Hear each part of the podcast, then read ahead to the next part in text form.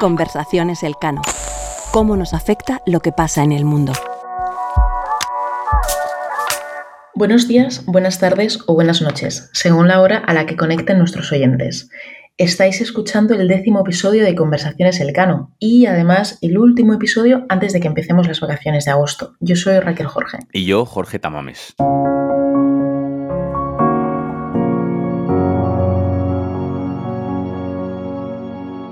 Hoy vamos a hablar de un tema que todos nuestros oyentes recordarán. Son los atentados yihadistas en Barcelona y Cambrils del 17 de agosto de 2017 también conocidos como los atentados del 17A, de los que este año se conmemora el quinto aniversario y sobre los que hoy queremos hablar y debatir. Exacto, y además en este episodio nos preguntamos quiénes eran los individuos que conformaron la célula que atentó en Cataluña, que también se conocía como la llamada célula de Ripoll. También vamos a hablar de cuáles eran sus principales características sociales y demográficas y cómo se radicalizaron en el salafismo yihadista, ideología que inspiró los ataques. Por último, nos interrogamos también sobre la relación de esta célula de Ripoll con el Estado Islámico, que era su organización de referencia, y finalmente, y no menos importante, cómo ha evolucionado la amenaza que supone el terrorismo yihadista para nuestras sociedades en los últimos años. Exactamente. Y para ello partimos de un trabajo sobre este quinto aniversario que estará próximamente disponible en la web del Real Instituto Elcano y que han escrito dos expertos en materia de terrorismo yihadista en España, que son Carola García Calvo, investigadora principal del programa sobre radicalización violenta y terrorismo global, y Fernando Reinares, director del mismo programa, los dos compañeros también del Real Instituto Elcano. Exacto, y como además, Jorge, hay muchos temas que abordar en los próximos minutos, creo que primero necesitamos dar algo de contexto.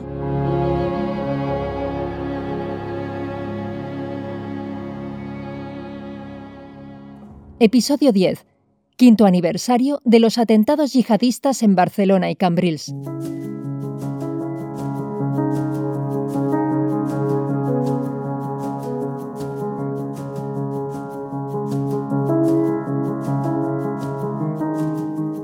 En la tarde del 17 de agosto de 2017, un terrorista que conducía una furgoneta se introdujo deliberadamente en el paseo peatonal de la Rambla de Barcelona tratando de atropellar al mayor número posible de peatones que transitaban por allí en aquel momento. El atacante consiguió escapar, matando a otra persona en la huida, y horas más tarde, ya en la madrugada del 18 de agosto, un vehículo ocupado por otros cinco individuos se abalanzó de manera similar contra una patrulla de los Mossos de Escuadra estacionada en la entrada del Paseo Marítimo de Cambrils, en la provincia de Tarragona, igualmente concurrido aquella noche de verano. Y como consecuencia del impacto, el vehículo volcó, pero los cinco terroristas consiguieron abandonarlo, tratando además a posteriori de atacar con cuchillos y un hacha a los transeúntes. Después de estos ataques, que fueron tremendamente sendos, 16 personas fallecieron, y en torno a 140 personas resultaron heridas y además dejaron a muchos otros afectados con graves secuelas psicológicas, como se puede imaginar. Estos individuos formaban parte de una célula yihadista denominada célula de Ripoll por la localidad de Cataluña en la que se conformó y que estaba vinculada al grupo terrorista Estado Islámico, el cual reivindicaría la autoría de los atentados. Estos no fueron, como sabemos, los primeros atentados yihadistas que conseguían llevarse a cabo en España. El 11 de marzo de 2004, Madrid fue el escenario de los, todavía a día de hoy, atentados yihadistas más importantes en términos de letalidad en territorio europeo. Por otra parte, en el mismo año 2017, cuando se producen los atentados del 17A en Barcelona y Cambrils, Europa estaba inmersa en una oleada de ataques terroristas de origen yihadista, vinculada al conflicto en Siria e Irak la emergencia de Estado Islámico como nueva organización yihadista de referencia para muchos jóvenes europeos y su establecimiento del califato, eh, del así llamado califato en Oriente Medio. En este contexto en el que se enmarcan, sin ser exhaustivos, el atentado contra la revista satírica Charlie Hebdo ocurrió el 7 de enero de 2015. También tuvo lugar el ataque, los múltiples ataques del 13 de noviembre en el mismo año, también en París, los atentados de Bruselas en marzo del 2016, los de julio del mismo año en Niza durante el Día Nacional de Francia, el atropello masivo en el mercadillo navideño de Berlín en diciembre del 16 o la suma de ataques ocurridos a lo largo del año de 2017 en Reino Unido, en varias ciudades. Y además, por no hablar de otro acto eh, de atropello múltiple en Torre Pacheco, en Murcia, en septiembre de 2021, que actualmente se encuentra en proceso de investigación por terrorismo en la Audiencia Nacional de España. Claro, la diferencia con otras épocas es que, por ejemplo, cuando ocurrieron los atentados de Madrid en 2004, el movimiento yihadista global se organizaba en torno a una sola matriz de terrorismo, que era Al-Qaeda. Sin embargo, en 2017, cuando ocurren los atentados del 17A, eh, el yihadismo ya lleva cuatro años dividido desde 2013 y en el contexto de la guerra en Siria, una vez que la filial iraquí de Al-Qaeda se escindiera para convertirse en lo que a día de hoy seguimos llamando, se autodenomina Estado Islámico. Eh, Estado Islámico fue expulsado de la estructura global de Al-Qaeda por la desobediencia de sus dirigentes a las órdenes que llegaban del mando central, pero persistió la competición entre estas dos organizaciones. Exacto, y además en este contexto vinculado a la guerra en Siria y la emergencia del Estado Islámico en 2013 y además el establecimiento de un califato a ambos lados de la frontera entre Siria e Irak un año más tarde, en 2014, se produce inusitadamente una movilización yihadista eh, en España y también en Europa Occidental. Por una parte, en su dimensión exterior se calcula que fueron unos 6.000 individuos con pasaporte europeo o con arraigo en España los que se trasladaron a Oriente Medio para unirse a las filas de los grupos yihadistas que estaban activos en ese momento en la zona de conflicto, principalmente a través del Estado Islámico. También en esos años, en relación a la dimensión interna de la movilización, se suceden en Europa operaciones antiterroristas relacionadas con el conflicto, que dejan como saldo un número importante de personas detenidas, muchas posteriormente condenadas por sus actividades de terrorismo yihadista. En ambos casos se trataba sobre todo de jóvenes, hombres y mujeres musulmanes de segunda generación, es decir, que nacieron o crecieron en el seno de nuestras democracias liberales europeas, eh, pero que decidieron movilizarse en favor de un proyecto pues diametralmente opuesto a los eh, principios y valores de la sociedad en la que han crecido. Exacto, la verdad que hay muchísimos temas aquí de los que hablar y yo creo que, Jorge, lo mejor es que para hablar de todos estos temas, de los perfiles de los terroristas, los factores más importantes que nos ayudan a entender la radicalización violenta ¿no? y la conformación de la célula de Ripoll, también su encaje en el contexto más amplio de las dinámicas del yihadismo global, lo mejor es que hablemos con Carola García Calvo y con Fernando Reinares, que nos hablarán de los informes en los que están trabajando pocas semanas antes de que se cumpla el quinto aniversario de los atentados de Barcelona y Cambrils.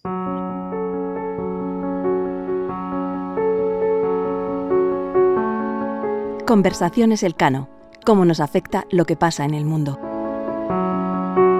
Carola, Fernando, bienvenidos a Conversaciones Elcano. Muchas gracias, Raquel. Muchas gracias, Raquel.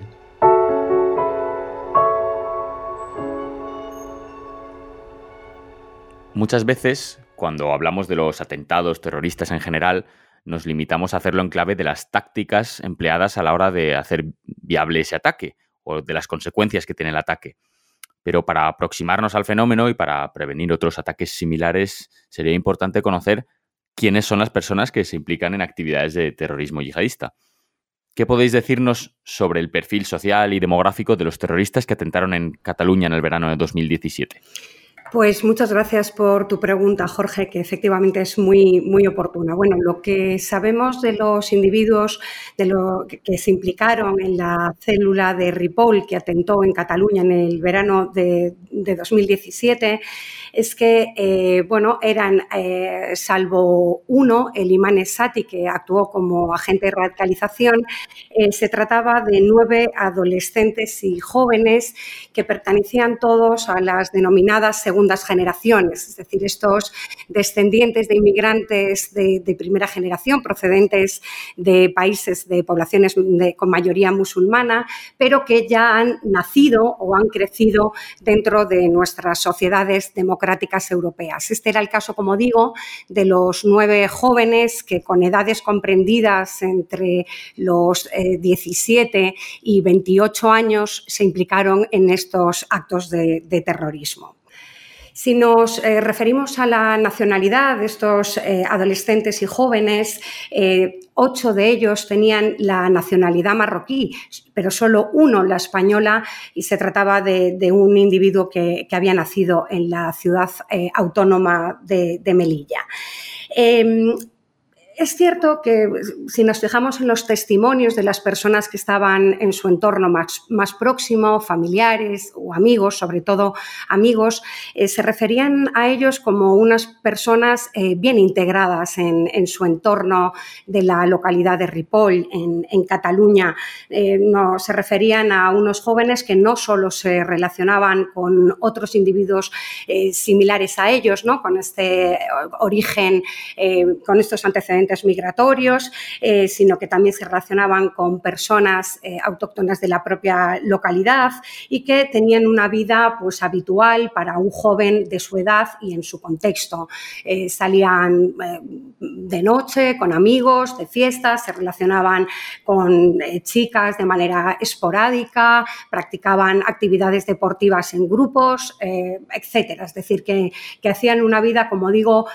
similar a la de jóvenes europeos de su, de su misma edad. Y esto también lo vemos si nos, si nos referimos a variables como eh, sus estudios o la ocupación que tenían en el momento de la comisión de los, de los atentados. Ocho de estos jóvenes habían completado eh, su ciclo de formación de estudios secundarios y eh, muchos de ellos habían incluso prolongado sus estudios matriculándose en, en el ciclo de formación profesional. Como decía también, en el momento de la comisión de los atentados, estos jóvenes eh, mantenían trabajos algunos estables y otros más esporádicos, pero por ejemplo, en el caso de,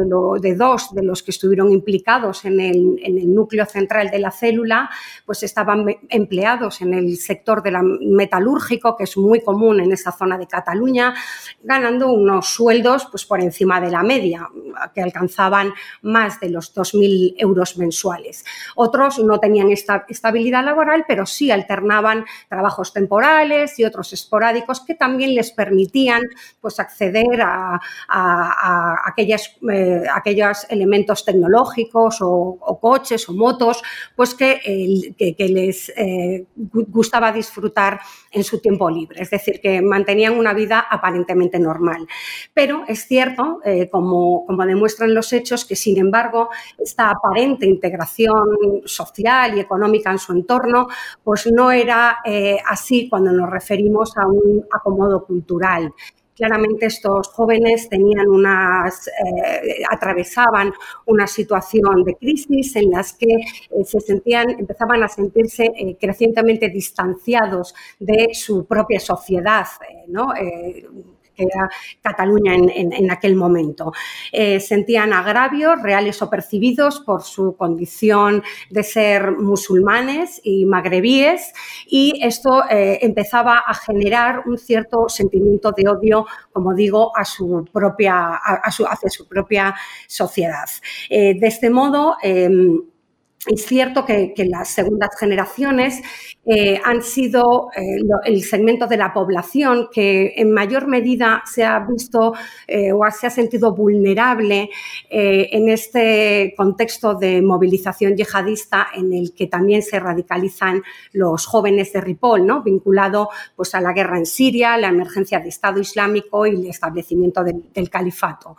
Eh, estos jóvenes que, como digo, empiezan a distanciarse de su propia sociedad, se sienten apelados por la propaganda de, su organización de referencia, Estado Islámico, ¿no? Que de alguna manera ahonda en esta crisis de identidad que, por la que atravesaban en aquel momento. Por un lado, eh, no se sentían próximos a la cultura de sus padres o de sus abuelos, pero tampoco eh, lo hacían plenamente con, la, cultura occidental eh, en la que se, se, socializaron. De este modo, bueno, pues sintieron que por encima de su identidad nacional, eh, bueno, eh, la suya se iba constituyendo eh, en mayor medida por su condición de musulmanes, de pertenecer a la comunidad de creyentes o a la UMA, y que esta era la, identidad que, les definía en ese momento. Son llamativas, como acabáis de señalar, las diferencias de edad y de bagajes existentes entre el imán y el grupo de jóvenes y también el propio uso de grupos de WhatsApp que también mencionáis en vuestro documento de trabajo. Entonces, nuestra pregunta sería cómo fue el proceso de radicalización violenta de los miembros de la célula, qué factores fueron más relevantes y se deberían tener en cuenta. Y también habláis en vuestros artículos de, una cosa que llamáis factores de asociación diferencial. ¿Esto nos lo podríais contar un poco mejor? Eh, bien, pues eh, una pregunta también ciertamente interesante. Gracias, Raquel. Eh, aquí de nuevo sería interesante también separar ¿no? lo que es el, el, imán Sati, que actuó como agente de radicalización, y el grupo de nueve adolescentes y jóvenes. En el caso de Sati, que contaba con, con 44 años cuando se producen los atentados, este llegó a nuestro país de manera irregular a principios de los años 2000. Enseguida eh, lo identificamos en círculos yihadistas y en contacto con individuos que ya estaban radicalizados en la ideología del salafismo yihadista y que estaban establecidos en nuestro país, aunque como él mismo provenían eh, de países del norte de África, principalmente de Marruecos, pero también de Argelia, como es el caso, por ejemplo, de un individuo con el que compartió piso, eh, como digo, muy al principio de los 2000, aproximadamente en el año 2003, y que finalmente este individuo de origen argelino, eh, bueno, pues eh, falleció como consecuencia de un atentado suicida en, Irak. ¿no? Sabemos que el imán, desde, desde, el inicio de su estancia en España, ya está inserto y en contacto con, individuos eh, radicalizados. Eh, nuestro, eh, nuestra tesis, la que mantenemos en los artículos publicados en la web del Real Instituto Elcano, a los que te estás refiriendo, es que bueno, este imán probablemente ya viniese radicalizado de Marruecos,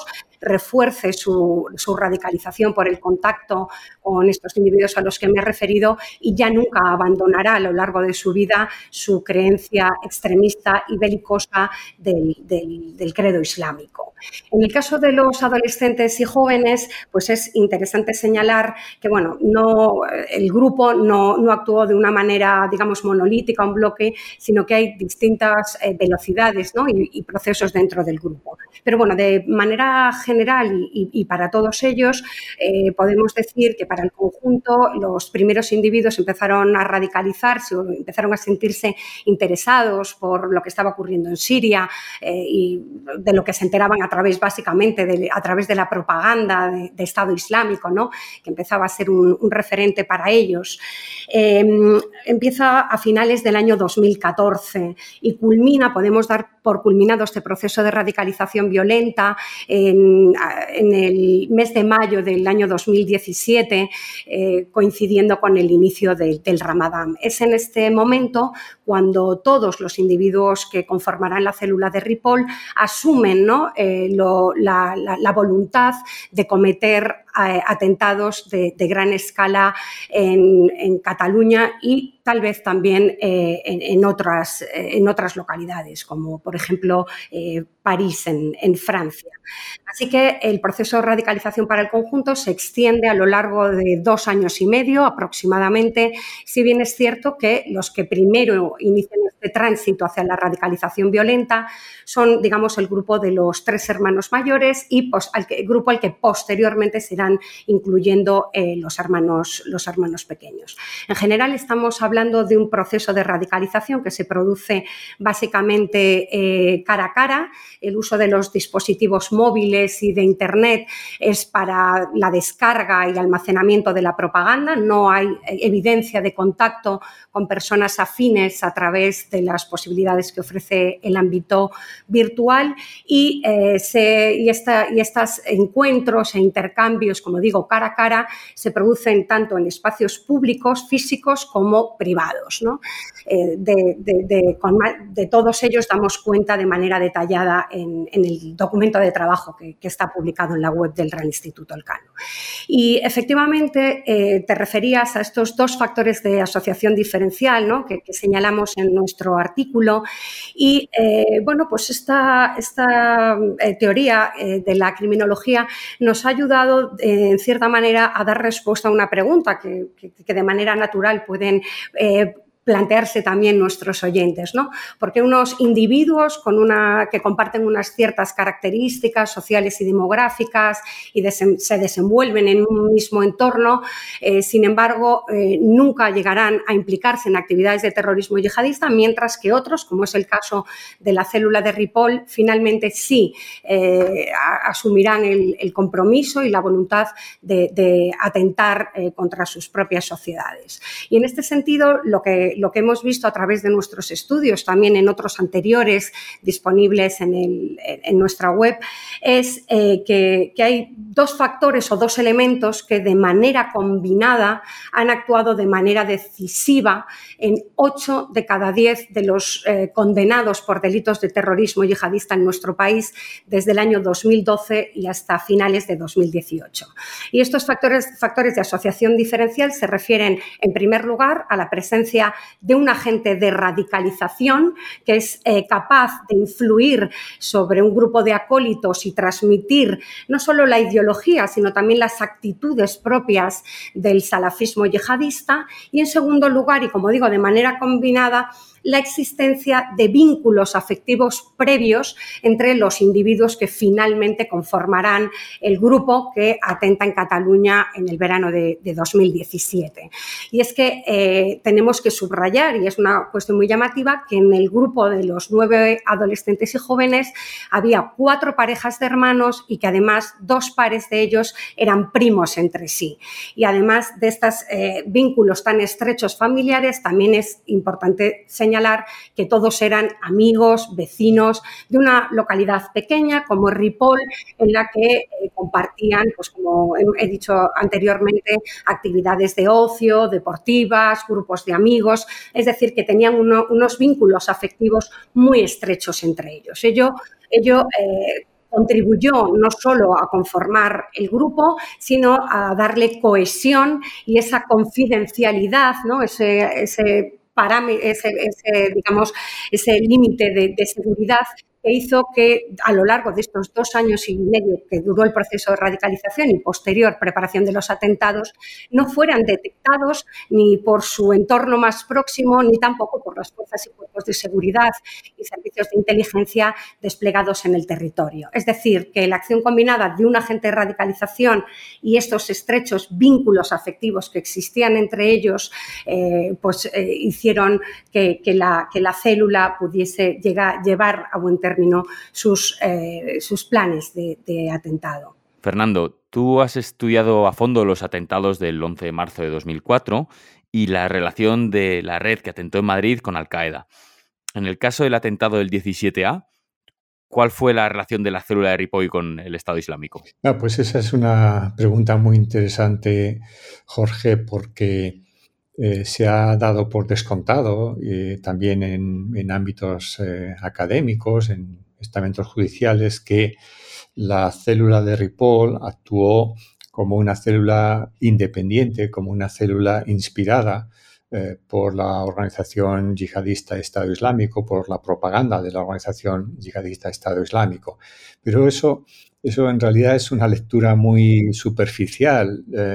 eh, de, la evidencia que tenemos al respecto. Eh, y hay toda una serie de circunstancias que, son contundentes a la hora de permitirnos afirmar que se trataba de una célula enlazada con Estado Islámico, concretamente con el aparato, el denominado aparato de seguridad exterior Estado Islámico. Cuando, cuando ocurrieron los atentados de Barcelona y Cambrils, que como sabemos pues eh, fueron atentados improvisados. En realidad, los miembros de la célula de Ripoll pretendían hacer eh, algo mucho más espectacular y ambicioso, que, era eh, llenar furgonetas con, con, un explosivo tan como eh, el triperóxido de triacetona, TATP, y, llevar a cabo esos atentados altamente letales por la potencia de, este explosivo, pues en lugares concurridos relacionados con el templo de la Sagrada Familia o con, los, con las inmediaciones del Camp Nou, el estadio del Fútbol Club en Barcelona, entre, entre algunas otras em, opciones que habían considerado. Bueno, esta, eh, eh, lo ambicioso de estos planes, que en sí eh, nos habla de, un tipo de célula em, semejante a, las de otras que habían actuado muy relacionadas con Estado Islámico desde el año 2015 en Europa Occidental, pues no es desde luego el, único elemento que nos lleva a concluir que se trata de una célula enlazada. Cuando se producen los atentados, eh, en realidad eh, una célula que, eh, actuara em, en alineamiento con Estado Islámico solo podía ser independiente, es decir, inspirada o enlazada. Ya no podía ser una célula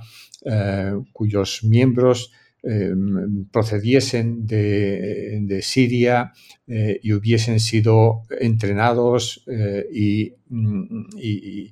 eh, y, estuviesen actuando bajo órdenes explícitas del mando central, órdenes directas del mando central de Estado Islámico, porque Estado Islámico cambió de estrategia precisamente después de los últimos atentados en los que efectivamente hubo individuos que pertenecían a, ese eh, sector de la militancia de Estado Islámico que había estado en Siria, que había sido entrenado que había regresado y que cumplía una, misión previamente diseñada en Raqqa, en la capital del califato que el Estado Islámico eh, controlaba entonces en amplios territorios de Siria e Irak. Eh, sabemos que fue una célula enlazada por distintos eh, elementos. Por ejemplo, sabemos que fue una célula enlazada haciendo un cuidadoso estudio de las notificaciones, de los comunicados que la burocracia central, en concreto la burocracia de seguridad de Estado Islámico, emitió tras los atentados de, Barcelona y Cambrils. Eh, em, notificaciones que solo podían llevarse a cabo eh, habiendo sido previamente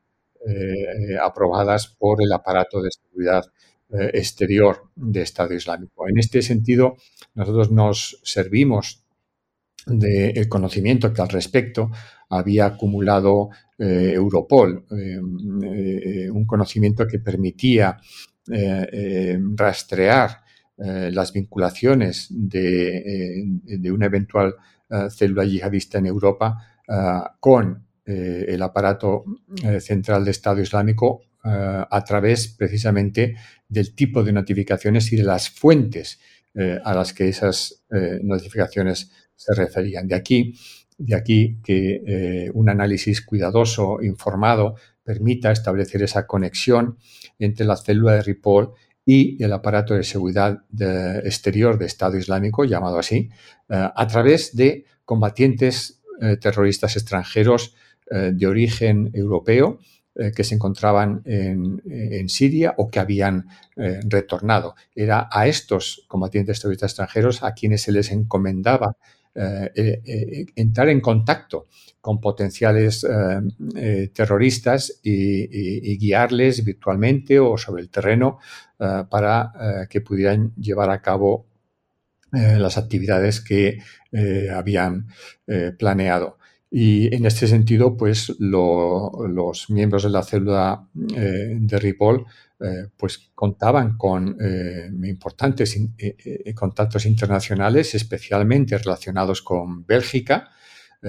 con individuos que hoy sabemos estrechamente vinculados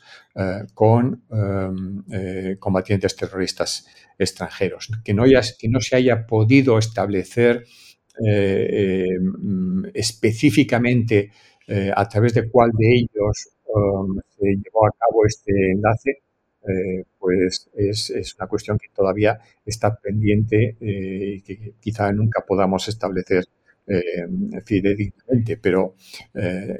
todo apunta que a, a, través de alguno de estos individuos con los que estaban en contacto, me refiero a individuos importantes, individuos que reclutaban combatientes terroristas extranjeros, individuos que ellos mismos habían sido combatientes terroristas extranjeros o allegados de combatientes terroristas extranjeros de relevancia en el, ámbito eh, del terrorismo relacionado con el Estado Islámico en Europa Occidental. Es importante también eh, subrayar, esto lo, hizo eh, muy bien la Guardia Civil en un informe que se incluye en el sumario eh, instruido, de, incoado a partir de los atentados, la Guardia Civil subraya que el modo en que se fabricó el TATP en la localidad belga que luego fue utilizado por terroristas relacionados directamente con el mando central de Estado Islámico en Raqqa, eh, pues eh, guarda unas asombrosas similitudes con el modo en que fue fabricado después en Alcanar, en la casa de Alcanar, por los miembros de la célula eh, de, Ripoll. Y hay otra serie de circunstancias que, también conviene subrayar. Por ejemplo, afortunadamente tenemos estudios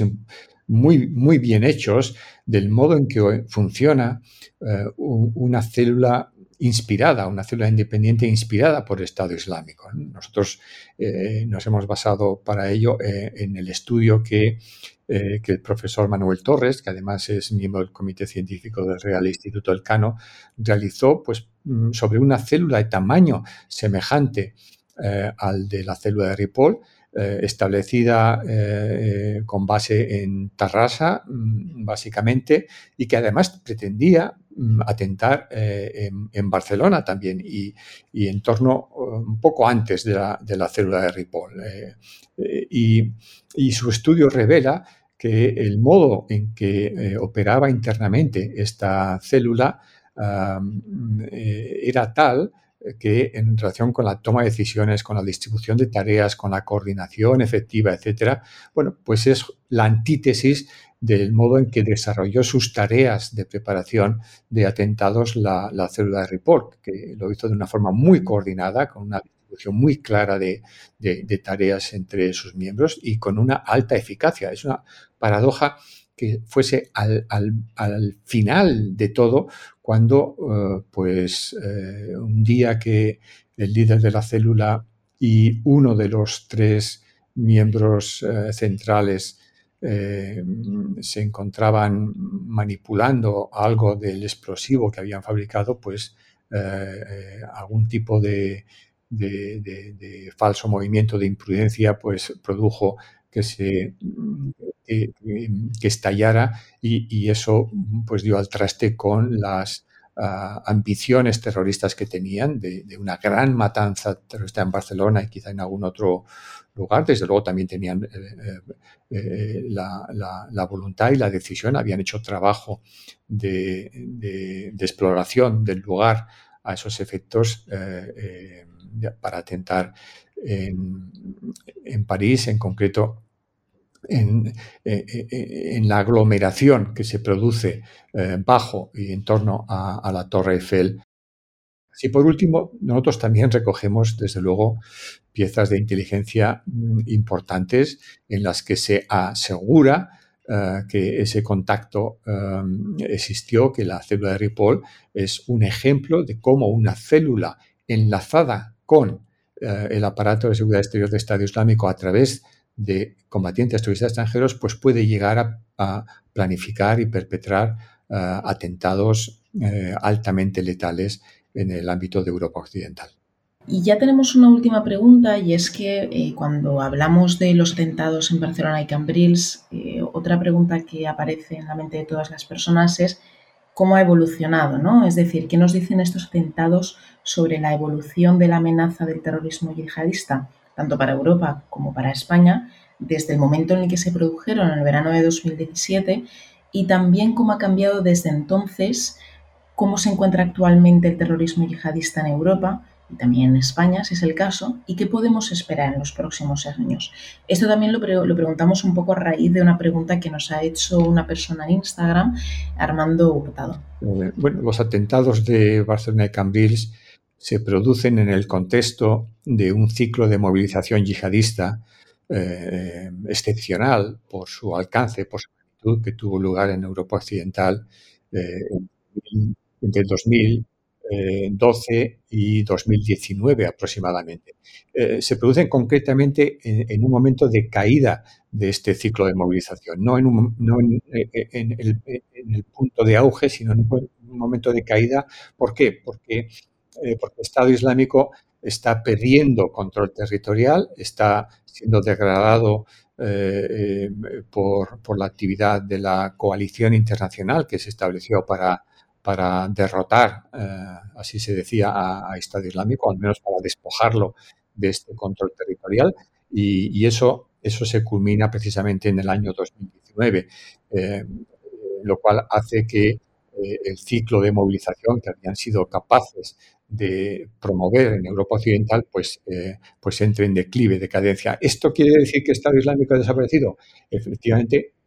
eh, no podemos afirmar eso, porque el Estado Islámico, eh, bueno, por una parte, está reconstituyéndose en ese ámbito de Siria e Irak donde operaba, pero por otra parte se ha extendido a otras zonas del mundo, eh, eh, como Asia del Sur, como um, otros países de, Oriente Medio, norte de África, la, la, zona del Sahel y otros países de Europa, de, perdón, de África Occidental. Ahora, además de ellos, o ellos los terroristas de, eh, eh, relacionados con el Estado Islámico o los miembros del Estado Islámico que practican insurgencias em, eh, en distintos países del mundo islámico, pero que además constituyen una amenaza potencial para, países fuera de esos ámbitos, incluido, por supuesto, Europa Occidental, pues son hoy una parte de, de, los distintos sectores en que está extendido el yihadismo global. Hoy podemos hablar de un yihadismo global que tiene un sector eh, que es efectivamente este sector de Estado Islámico, eh, que procede de una escisión que tuvo lugar en el año 2013, precisamente en el contexto de la actividad yihadista en Siria e Irak, eh, una escisión que eh, que se produjo porque Al-Qaeda expulsó de su, mm, de, su estructura eh, global a la rama iraquí, de la cual surgió eh, al año siguiente lo que hoy conocemos con, como Estado Islámico. Pero es que el sector de Al-Qaeda sigue ahí y sigue, y sigue muy potente en áreas como, por ejemplo, el sur de Asia, Pakistán, eh, eh, se desenvuelve ahora con más soltura también en Afganistán. Eh, tiene, tiene una extraordinaria fortaleza en relación con su rama territorial, por ejemplo, en Somalia, y, aún sigue siendo la, el, sector mm, con, con, con, mayores recursos, mejores capacidades y, eh, y también eh, una penetración eh, más importante en África Occidental. Además de esos dos sectores que compiten entre sí, rivalizan entre sí, que a veces compiten violentamente entre sí, eh, en esas áreas del mundo, pues tenemos otro sector del yihadismo global que no está alineado expresamente, aunque proviene del ámbito de Al-Qaeda y, que, eh, hoy pues, eh, se expresa en forma de organizaciones que pretenden tener una agenda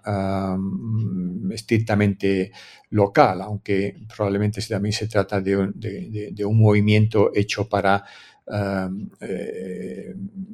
que no se les impida acceder a recursos que de otro modo no podrían eh, obtener si se alinean o bien con Al-Qaeda o bien eh, con Estado Islámico. Así que, bueno, hoy tenemos estos tres sectores, al menos dos de ellos son sectores del yihadismo global que siguen expresando una extraordinaria hostilidad hacia, el mundo occidental, que hoy están más empeñados en reconstruirse y en ampliar sus ámbitos de influencia en, distintos países eh, del mundo islámico, áreas, zonas geográficas eh, del mundo islámico, pero que, que, continúan mostrando su hostilidad al Occidente, que la han renovado recientemente, por ejemplo, como es el caso de Al-Qaeda a partir del pasado mes de diciembre eh, en concreto, y que hoy en distintas formas pues siguen siendo eh, eh, una, fuente de amenaza. Procesos de radicalización y reclutamiento terrorista en ese mundo yihadista siguen teniendo lugar. Pero en segundo lugar hay un ámbito especialmente preocupante, que es el ámbito de las prisiones es el ámbito de las prisiones. Y es preocupante no solo por los procesos de radicalización que se dan lugar en su seno y que, y que pueden derivar, como ya hemos visto en el pasado, en la constitución de, células o redes terroristas eh, a medida que los individuos van saliendo de prisión. Y desde luego, a lo largo de los últimos años, pues en países como Francia, Bélgica, eh, eh, España también, pues eh, se han producido numerosas detenciones eh, de individuos eh, implicados en actividades terroristas relacionadas de uno u otro modo con el Estado Islámico que han sido condenados pues, a, penas relativamente cortas cuando no se trataba de su implicación en atentados terroristas, sino en otro tipo de, de actividades que tienen una pena mm, de menor alcance en las distintas legislaciones antiterroristas. Y estos individuos, pues, bueno, eh, eh, a medida que van siendo escarcelados y, estamos en un momento en que empiezan a ser escarcelados en números inquietantes porque mm, cabe dudar de que la mayoría de ellos, pues, a través de su estancia en prisión eh, se hayan desradicalizado. Eh, de hecho, a menudo ocurre que precisamente su estancia en prisión eh, los, los reafirma más en sus ideas extremistas y en la voluntad de implicarse en actividades violentas, en actividades terroristas una vez fuera de prisión. Pues sí, muchas gracias Fernando. Tal vez poniendo ahora el foco ¿no? más en Europa y en España, como, como también incluía en la, en la pregunta, eh, bueno, pues mm, comentar que actualmente eh, el terrorismo y en concreto el terrorismo yihadista sigue siendo la principal fuente de amenaza a la seguridad interior de la, Unión Europea, ¿no? Y así lo recogen los documentos de referencia, como es el informe anual eh, que, publica Europol y que el último ha salido hace muy poquitas semanas. En este sentido, lo que nos dice el informe es que los países miembros eh, asumen que la, que la amenaza proveniente del terrorismo yihadista es actualmente moderada. Se han producido menos intentos de atentado terrorista en el último año, pero es cierto que eh, sigue siendo eh, la principal fuente de, inseguridad para los ciudadanos europeos. Em, actualmente y en los últimos años sí hemos visto que, la, que la amenaza proviene en mayor medida de actores eh, solitarios, es decir, que asumen la ideología del salafismo yihadista pues de manera autónoma, sobre todo a través del consumo de propaganda eh, que se disemina a través del entorno virtual y que se implican también en solitario cometiendo o eh, intentando perpetrar atentados poco sofisticados. En este sentido, las armas más comunes en, los últimos tiempos pues son más vehículos que se utilizan eh, como armas para atropellar a personas, cuchillos, armas blancas o machetes que también con, eh, utilizados con una finalidad eh, terrorista. Pero es cierto, como bien comentaba Fernando, que la amenaza que representan los grupos más extensos, bien organizados y jerarquizados, que además pueden eh, incluir expertise adquirido a través del contacto o de la implicación también de combatientes terroristas extranjeros o de otros individuos con conocimiento y experiencia en, la zona de, de conflicto, conflicto está igualmente presente. Y aquí estaríamos hablando de una amenaza que podría materializarse a través de planes pues, más sofisticados, incluyendo otro tipo de, armas o de dispositivos explosivos improvisados. Y en este sentido, sí es cierto que tanto Europol como también eh, la ONU, a través de, su informe, eh, bueno, pues subrayan que esto es un, foco eh, potencial de amenaza que, actualmente es igualmente relevante. en este sentido, también un poco lo que nos dicen los expertos de fuerzas y cuerpos de seguridad es que las áreas urbanas siguen siendo las principales áreas de movilización y de reclutamiento eh, yihadista y, por tanto, no solo hablamos de entornos eh, virtuales, online, ¿no? Se pone últimamente mucho el foco en la relevancia que tiene Internet esto, desde luego, no significa que, queramos minimizar el impacto que tiene, pero sí queremos poner o señalar que todavía los espacios físicos de radicalización y reclutamiento cara a cara son importantes y no debemos dejar de prestar atención a las actividades que puedan desarrollarse en esto. Hablamos pues, de oratorios, hablamos de lugares de congregación eh, de jóvenes y, en particular de jóvenes eh, musulmanes y otros ámbitos educativos donde bueno, los agentes de radicalización eh, desarrollan también sus actividades con, fines de, reclutamiento. Y mm, es cierto que aunque los, potenciales eh, individuos que se impliquen en actividades de terrorismo yihadista en Europa eh, siguen consumiendo y se fijan en las consignas y en las estrategias que marcan en la actualidad las dos grandes matrices de terrorismo global de referencia. Es verdad que los procesos de radicalización se articulan eh, dentro del continente europeo, del ámbito más concreto de la Unión Europea, en base también a agravios locales, ¿no? a episodios de racismo, de islamofobia, eh, reales o percibidos y que afectan, como digo, especialmente, eh, como hemos dicho, especialmente a este segmento de las segundas generaciones. Solamente quería comentar que, quizá muchos de los que nos están escuchando eh,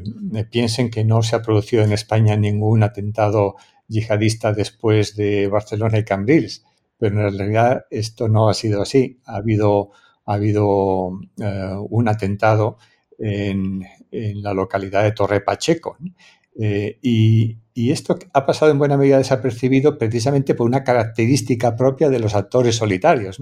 Yo recuerdo que cuando ocurrió ese atentado había, había interrogantes en la prensa. Bueno, no se sabe si es un yihadista o alguien con, eh, con problemas mentales. Bueno, es que lo que ocurre es que eh, es típico de, de los actores solitarios eh, que sean individuos con problemas mentales, ¿no? esquizofrenia u otro tipo de patologías eh, eh, y disturbios de estas características, ¿no? Precisamente porque son actores solitarios, porque actúan de manera, mm, de manera aislada en respuesta a, a, la propaganda de Estado Islámico y no pasan por un proceso de selección eh, que los eh, inserte en células o en redes o entramados eh, de otro tipo, pues la incidencia entre los actores solitarios de problemas mentales, de enfermedades relacionadas con la salud mental, está muy por encima de, la de la población en general, pero también muy por encima de la que es típica propia de otros terroristas que actúan de manera grupal, es decir, en el seno de células, redes eh, o vinculados directamente a una organización yihadista. Bueno, y por último, ya solo por señalar algunas tendencias, ¿no? En este sentido sí que es importante señalar que en los últimos años y marcados por, la pandemia sanitaria, eh, bueno, pues se están desarrollando, se han identificado otro tipo de extremismos que en ocasiones también se relacionan, ¿no? Con, sectores del, del extremistas yihadistas, como son los movimientos antigubernamentales, anti, antivacunas, es decir, una suerte de extremismos más dispersos que también eh, por, en estos años de pandemia se han desarrollado y en algún momento bueno, empiezan a verse como eh, ciertos mensajes también son coincidentes entre, con, otros, con las, que, con las ideas que propugnan también otras eh, ideologías que tienen una manifestación violenta. Y bueno, sería también interesante señalar, que no lo hemos mencionado hasta ahora, que bueno, la incorporación de las mujeres también en esta última gran oleada de movilización yihadista vinculada a la, guerra en Siria, pues también nos hacen eh, poner el foco en, ellas, ¿no? Mm, porque tradicionalmente no habían estado presentes ni implicadas y sin embargo en los últimos años han, eh, no solo se han sumado a las filas de las organizaciones yihadistas, sino que también han adquirido mm, papeles eh, distintos dentro en el seno de estas. Y, en este sentido también es importante bueno, pues empezar a, analizar tanto el fenómeno como la respuesta con una perspectiva de, género. Carola, Fernando, muchas gracias por venir a Conversaciones Elcano. Ha sido un placer. Muchísimas gracias a vosotros. Muchísimas gracias a vosotros por invitarnos. Conversaciones Elcano. ¿Cómo nos afecta lo que pasa en el mundo?